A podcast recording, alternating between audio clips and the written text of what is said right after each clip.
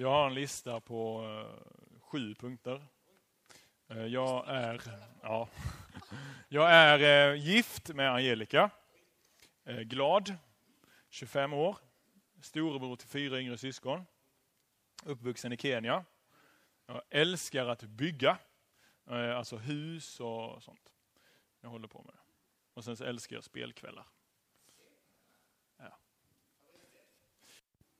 Tack Jesus för att vi får ära dig, upphöja dig. För att du är kungars kung och att du är herrarnas herre. Jag ber Herre att du kommer med din heliga Ande och verkar det som ditt ord är utsänt att eh, verka. För att eh, vi ska läsa från Bibeln Jesus och jag ber att det som du har lagt på mitt hjärta att det skulle få komma fram Herre, att din kärlek skulle få bli tydlig Herre. Att du skulle få finnas här mitt ibland oss när vi samlas två eller tre stycken. Välsigna var och en som är här. Och jag ber att vi skulle ha öppna hjärtan Herre. Tack Jesus för din nåd och ditt ord Herre. I Jesu namn. Amen.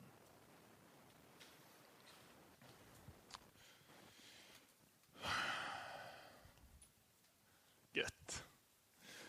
Ehm, jag heter då David och ehm, jag ehm, kom från Kristianstad och bor nu i Kungälv. Jag vill bara säga att Kungälv hälsar. Eh, det finns mycket folk från där jag kommer från, Kungälv, som har gått på bibelskolan på Strandhem. Så de hälsar. Eh, och jag ska hålla två pass. Ett pass som ska sluta klockan 11. Och sen så ska vi köra igång igen 20 över. Och då ska det vara ett pass till. Ehm, och det första passet hade jag tänkt skulle handla om, och jag tror att det är Gud som vill också det, att det ska handla om omvändelse. Jag ska läsa det som Jesus, alltså de absolut första orden som eh, Jesus sa.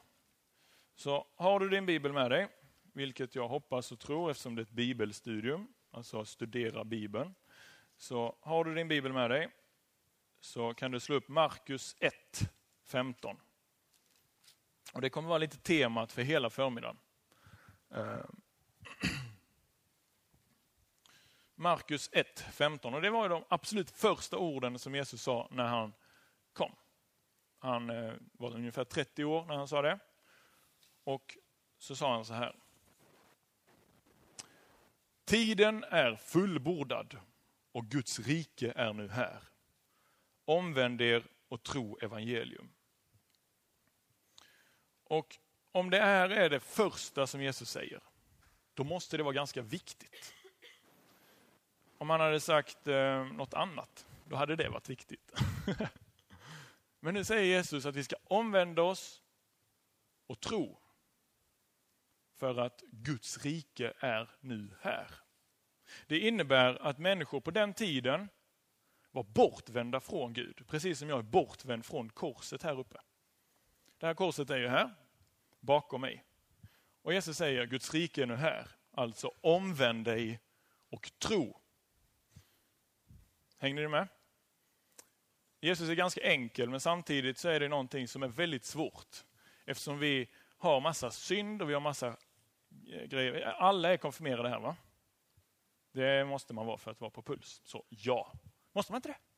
Nej, det är bra. Eh, men okej. Okay. Hur många är här för första gången? Yeah. Välkomna hit, tycker jag. Eh, då, då gör vi så att eh, ja, jag, jag kör vidare. Eh, den här förmiddagen ska alltså handla om omvändelse och tro. Och temat var Jesus, något för mig? Och svaret är ja. Det är någonting för var och en. För att Jesus har kommit hit eh, för att han älskar oss. Och att det är liksom inte någonting som vi bestämmer om, eh, om Gud gör eller inte. Utan det är så att Jesus älskar var och en. Han älskar dig. Han älskar dig. Han älskar dig. Och det är inte någonting som vi bestämmer eller inte, utan det är så. Och Jesus säger, omvänd dig och tro på detta. Hur gör man det då? Är det någonting för mig? Ja. Och liksom, det är det som den här förmiddagen ska handla om, att vi ska få vända oss till Gud. Och börja tro. Och en, en, jag ska ta det lite utifrån eh, två bibelställen. Eh, jag hade ett glas vatten här. Och jag, det första bibelstället, eller bibelberättelsen, är från Johannes 4. Och eh, det är Jesus igen. Det är fantastiskt att det är Jesus det handlar om. va? Jesus och den samaritiska kvinnan står det som överskrift. Och Det är också ganska i början eh, av eh, de tre åren som Jesus höll på att predika och gå runt. Och eh, jag läser från eh, Johannes 4, vers 1. När Jesus fick veta att fariseerna hade hört att han vann fler lärjungar döpte fler än Johannes. Men det var inte Jesus själv utan hans lärjungar som döpte. Lämnade han Judeen och vände tillbaka till Galileen. Om ni tänker så här, Skåne är Judeen. Halland är Samarien. Då är Kungälv där Jesus kom ifrån. Nej, men ungefär. Alltså västkusten, ni kan tänka er, då, så ser ungefär Israel ut. Så här nere är Skåne och sen är det Halland, Samarien. Ni kan svenska flaggan, eller svenska kartan va? Så det är Halland och sen så där uppe, Galileen. Det var liksom det stället som ingen i Judeen ville vara i. Och ännu mindre gå till eftersom man var tvungen att gå genom Samarien. Och vem då, vem går? Vem går liksom genom eh, Samarien när man ska till Galileen? Jo, i princip alla som är dumma i huvudet. Tyckte man på den tiden. Eftersom samarierna var ett folk som 700 år tidigare hade liksom flyttat dit och sen så hade de gift sig med massa annat folk. Och sen så hade de tyckt att ja, eh, den här Israels Gud är rätt så bra. Så vi, vi tillber honom också samtidigt som vi tillber andra gudar. Så det var liksom på något sätt en blandning och sådär. Så Judierna, skåningarna, Kungälvsborna, de gillade inte hallänningarna. Hänger ni med? Det är ungefär så. Så Jesus går från Skåne och ska upp mot Göteborg. Och så står det så här, normalt så gjorde man inte att man gjorde som han gjorde nu. Utan normalt så gick man genom Småland. Man snurrade runt Halland så att säga. Men Jesus säger, det står så här, nästa vers.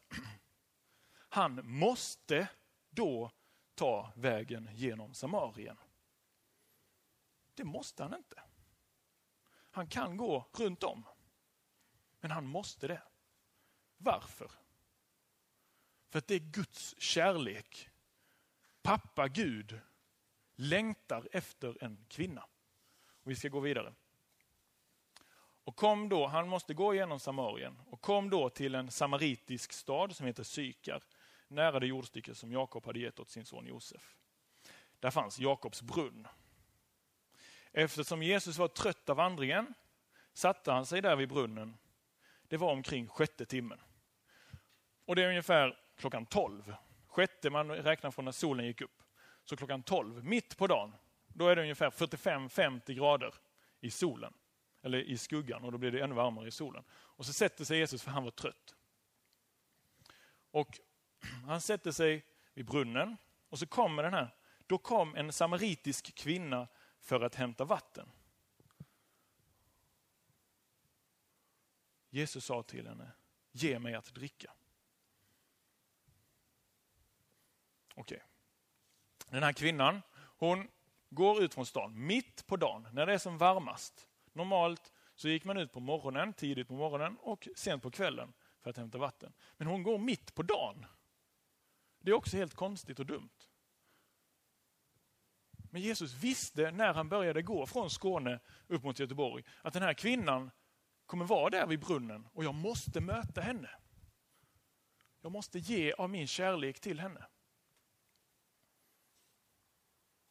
För att Jesus, hans lärjungar gick in till stan och skulle handla mat. Men han måste stanna kvar där och sitta vid brunnen. Och Sen så är det då fem grejer som är helt knäppa när det gäller det här. Jesus är man.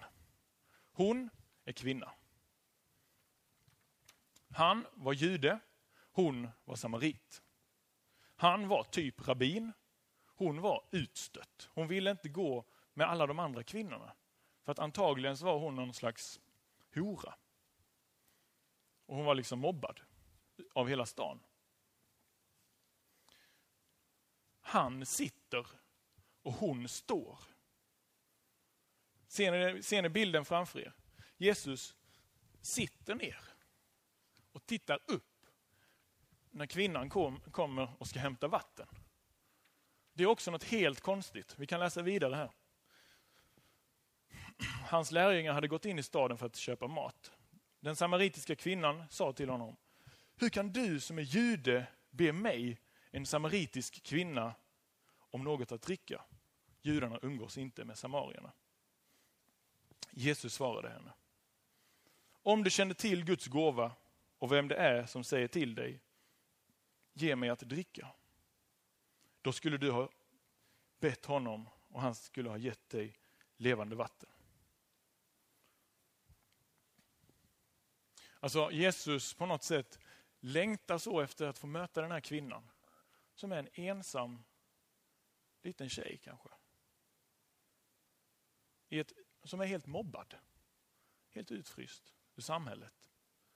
Så kommer Jesus och sätter sig och säger, om du visste vad jag har att ge, då skulle du bett mig att jag skulle ge det till dig.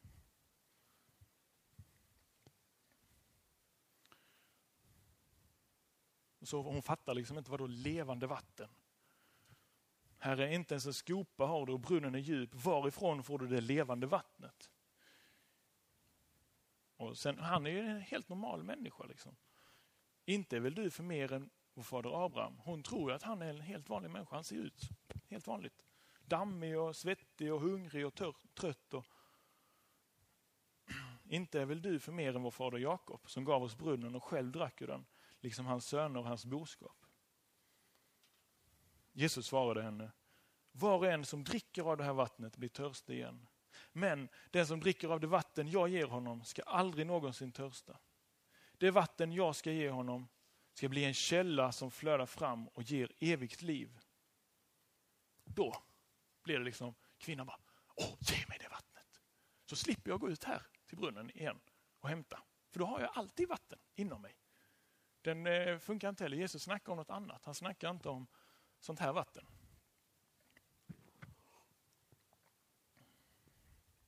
Jesus snackar om den heliga ande.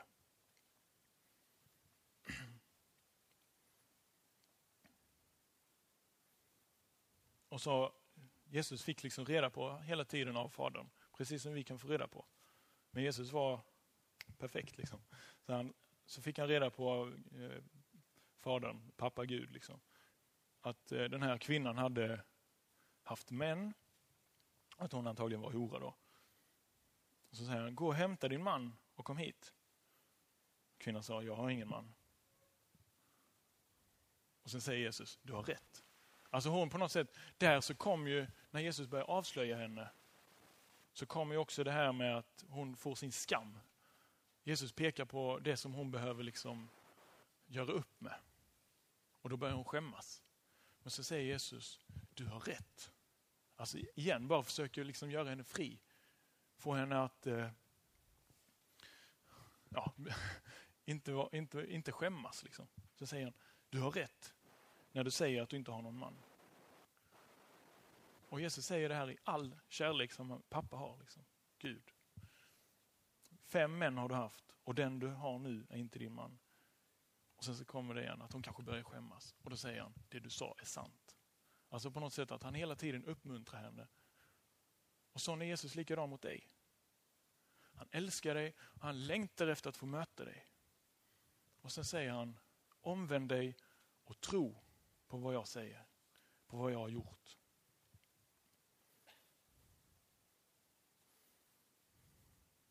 Ämnet för den här förmiddagen är Jesus, något för mig. Och Det kan vara så att vi har massa, precis som den här kvinnan har, massa grejer som vi skäms för. Som vi inte vill ha. Som är liksom, nej, det här ska ingen annan få reda på.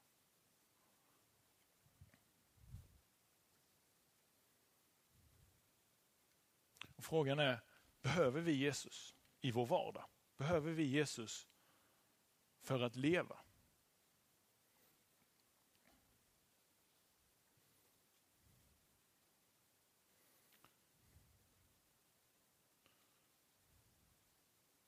Behövde den här kvinnan Jesus?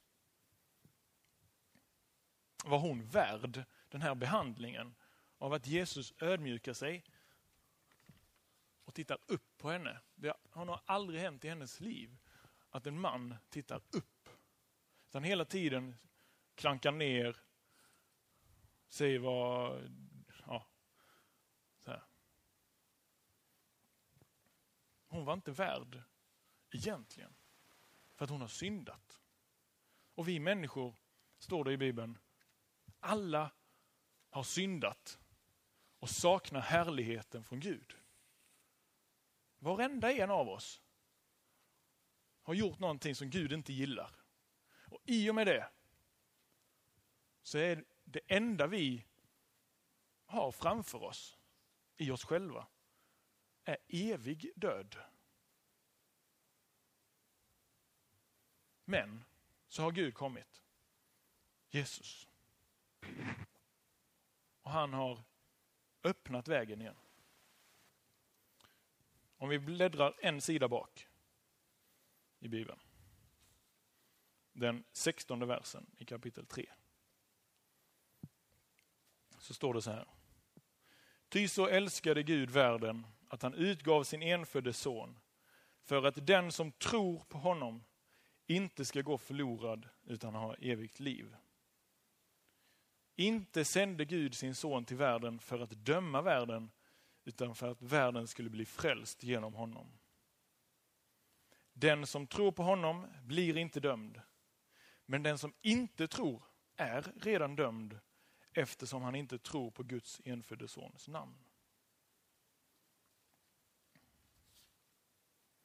Alltså vi behöver varje dag vända oss om och säga ja Jesus, jag tror på dig. Fyll mig med din heliga ande. Låt mig få korsfästas så att du kan leva i mig och inte jag i mig själv. Hänger ni med på den här? Inte riktigt, Jakob. Äh. Jag ska försöka förklara det här, för det här är grundläggande kristendom. Jesus säger, vi ska korsfästa oss själva. Alltså det är inte jag som ska leva genom mig. Utan det är Jesus som lever genom mig. Och därför, för att det inte ska bli en sån här strid, så måste jag ödmjuka mig, vända mig om och säga, ja Jesus, det är du som ska leva. Det är du som ska växa till. Det är du som ska bli större i mitt liv. Och det är det här som vi är menade att vara, att leva. Det är det här, att Jesus ska växa, växa till, bli större och vi ska bli mindre. Och varje dag behöver vi vända oss om och låta oss fyllas av honom.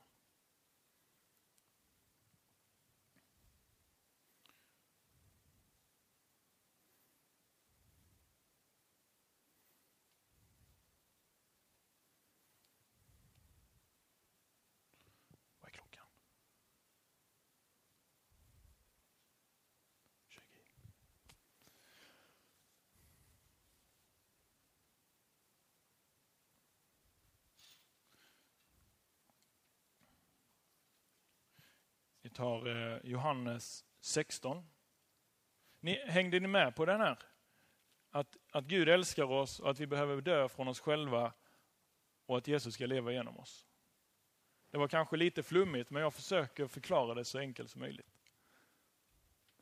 Och Det är det som är grejen, att när, eh, när Jesus hade gått runt med sina lärjungar i tre år, så eh, kan man ju förstå att lärjungarna tyckte att det här blir rätt så bra. Liksom, att nu, nu ska ju liksom Jesus kanske snart ska bli kung över Israel och så, så kanske jag får sitta där som regeringsman och sådär. Och sen säger Jesus ett avskedstal på tre kapitel i Johannes 16. Eller från Johannes 15, 16, 17. Och i Johannes 16 eh, han, han liksom säger att helt plötsligt i, i den här liksom eh, världen av att eh, lärjungarna kanske ska bli regeringsmän, så säger Jesus, det är bättre för er att jag sticker. För att då kommer den helige Ande.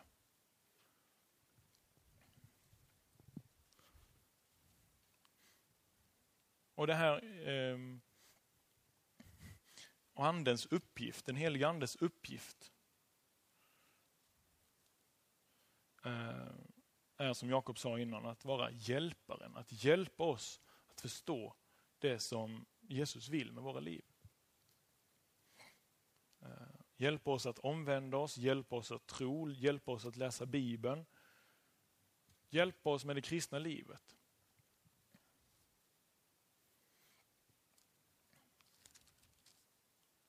Um, och så står det i Johannes 16, vers 8. Och när han kommer, den heliga Ande, ska han överbevisa världen om synd och rättfärdighet och dom. Om synd, ty de tror inte på mig.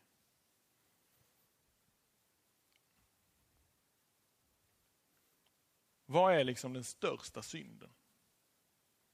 Finns det någon gradering? När vi läser det här, Johannes 3 och 16 och de verserna efter det, så är det som att den största synden är att inte tro. Och det verkar det ju som också här i Johannes 16. Alltså att den helige Ande ska peka på otro, egentligen. Liksom.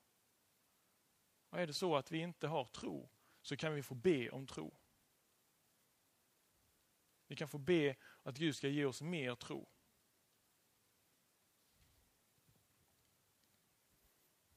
Och vi kommer ha eh, som en avslutning om fem minuter ungefär på det här första passet. Så kommer vi eh, få be för varandra. Och Sen kommer vi även ha förbön efter andra passet. Men nu, snart, så ska vi få be för varandra. För er som känner att jag vill ha mer tro, jag vill vända mig om. Så kan man få eh, räcka upp sin hand och sen säger, så kan, så kan eh, de som sitter bredvid få be om den helige Ande och be om hjälp att vända sig till Jesus.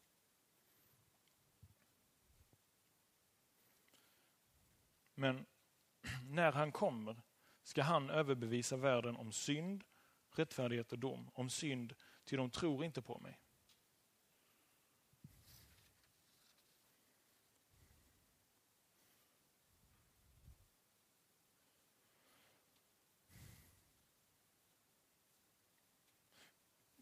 Det är liksom, man kanske går genom livet.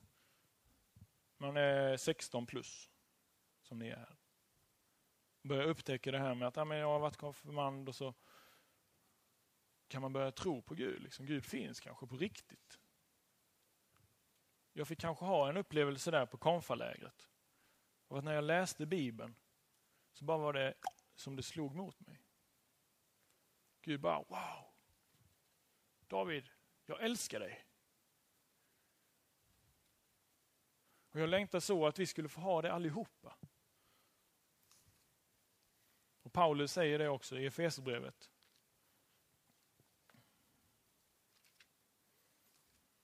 Och eh, här. Jag kommer läsa här som en bön över er och sen så kan vi ta ungefär två, tre minuter och sen funderar vi och så ber vi att den helige Ande ska peka på någonting som är synd i våra liv. Någonting som han inte eh, som misshagar eller som, som Gud inte gillar. Liksom.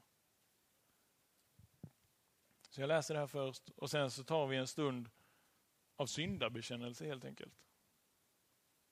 Och vänder oss till Gud.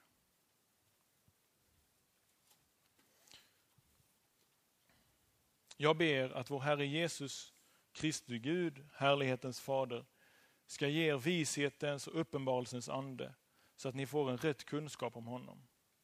Jag ber att era hjärtan ska upplysas så att ni förstår vilket hopp han har kallat er till och hur rikt på härlighet hans arv är bland de heliga. Och hur oerhört stor hans makt är i oss som tror. Därför att hans väldiga kraft är verksam. Med denna kraft verkade han i Kristus när han uppväckte honom från de döda och satte honom på sin högra sida i himlen. Över alla furstar och väldigheter, makter och herradömen, ja, över alla namn som kan nämnas, inte bara i denna tidsålder, utan också i den kommande.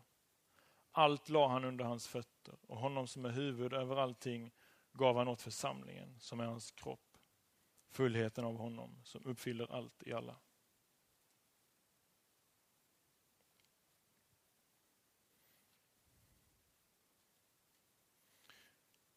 Och är det så att du har gått på konfaläger och har varit på läger ganska många gånger. Och så kanske du tänker så här, men jag har inte vänt mig om från mitt gamla liv till det nya med Jesus. Så finns möjligheten idag, nu. Och Jesus säger, Guds rike är nu här. Omvänd er och tro. Och när jag vänder mig om så är det inte så mycket att jag ska kämpa och pressa fram någonting. Liksom. Utan slappna av. Och ta emot vad Gud har att ge. Liksom. Så vi tar en stund, ett par, tre minuter, när vi är helt knäpptyst. Så får vi be Gud att han ska komma med sin heliga Ande och peka på någonting i våra hjärtan som vi ska bekänna och så får vi vända oss om till honom.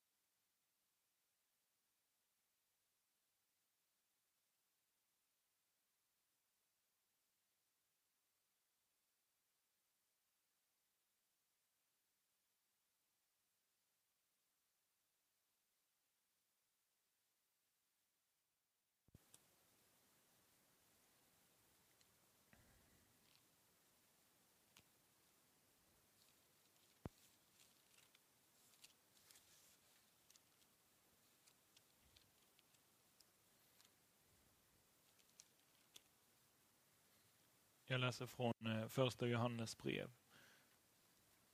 Om vi säger att vi inte har synd bedrar vi oss själva och sanningen finns inte i oss. Om vi bekänner våra synder är han trofast och rättfärdig så att han förlåter oss våra synder och renar oss från all orättfärdighet.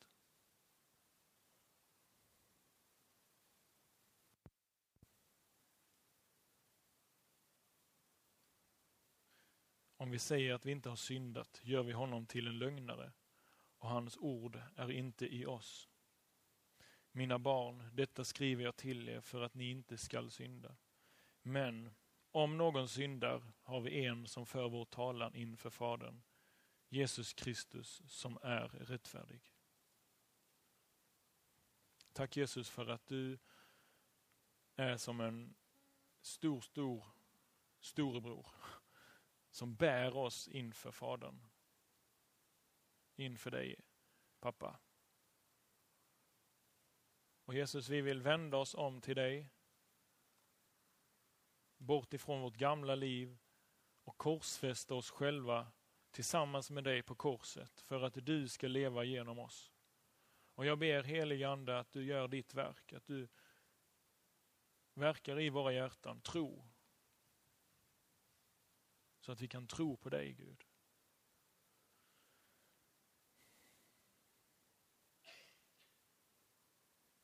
Tack för att du älskar oss, Herre. Tack för att du har omsorg om oss, dina små barn. Att Vi kan få, få mer av dig, Gud. Och jag ber att du fyller oss nu med din kärlek och med din heliga Ande.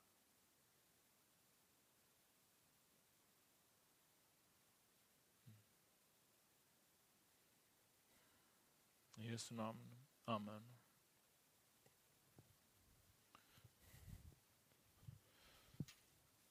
Um, sen, nu har vi tio minuter kanske. Är det så att det är någon här inne som eh, behöver prata om något så finns ju de här samtalsmöjligheterna eh, eh, i eftermiddag och ikväll.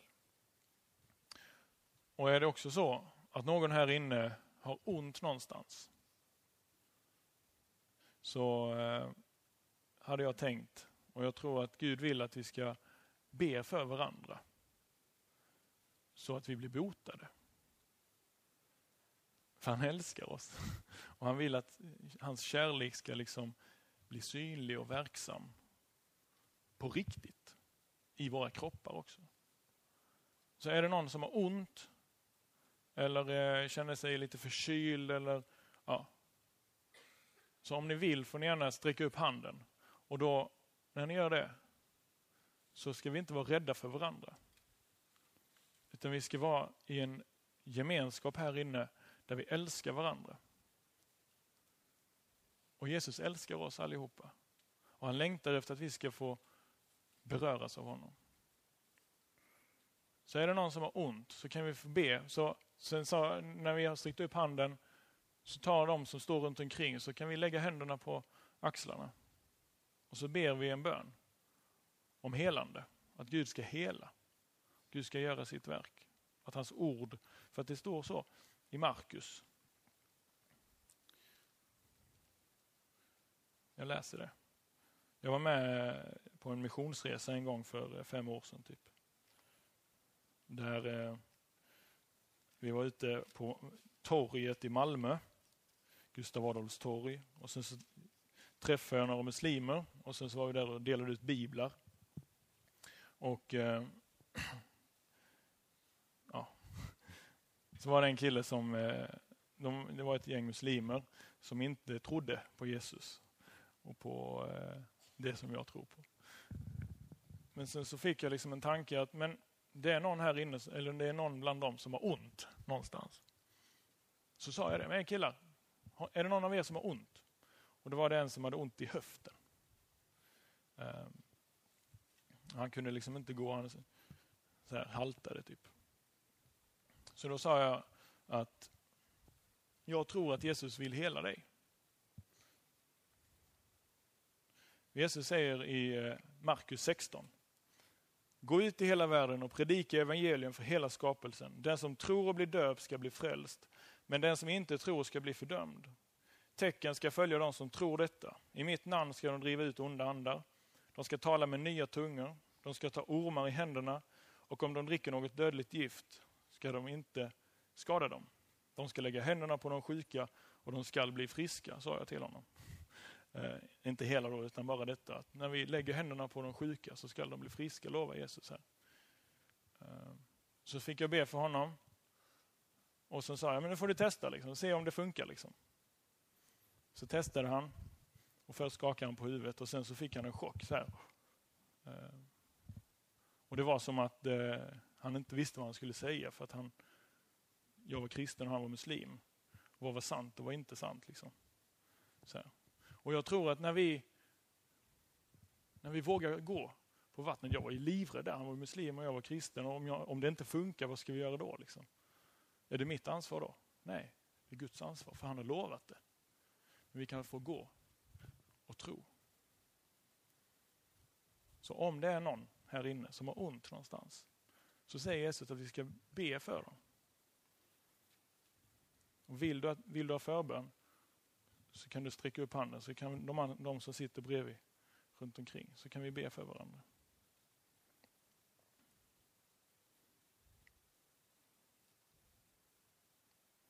Där borta är en.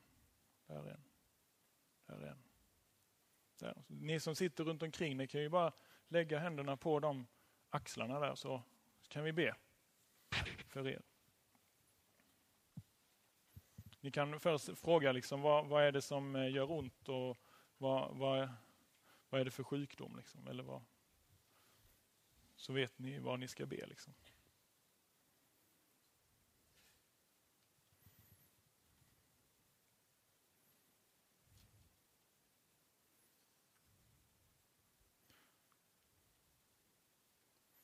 Jesus, jag tackar dig för att du älskar oss, Herre. Jag tackar dig för att du vill komma med din heliga Ande just nu och beröra var och en av dem som går i tro här Jesus. Och jag ber att vi skulle få se vad du vill göra Jesus. Jag tackar dig för att du kommer med din heliga Ande och helar när vi lägger händerna på dem som är sjuka. Kom just nu och verka ditt verk Jesus.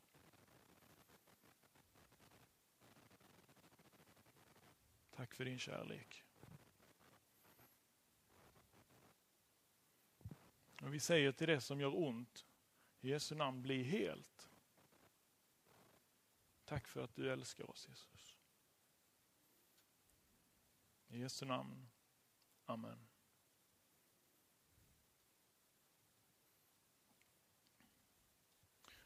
Och så kan ni eh, som bad, kan ni eh, sen i pausen här, så kan ni fråga om det blir bättre. Om, blir det inte bättre så kan ni fortsätta be i pausen om ni vill.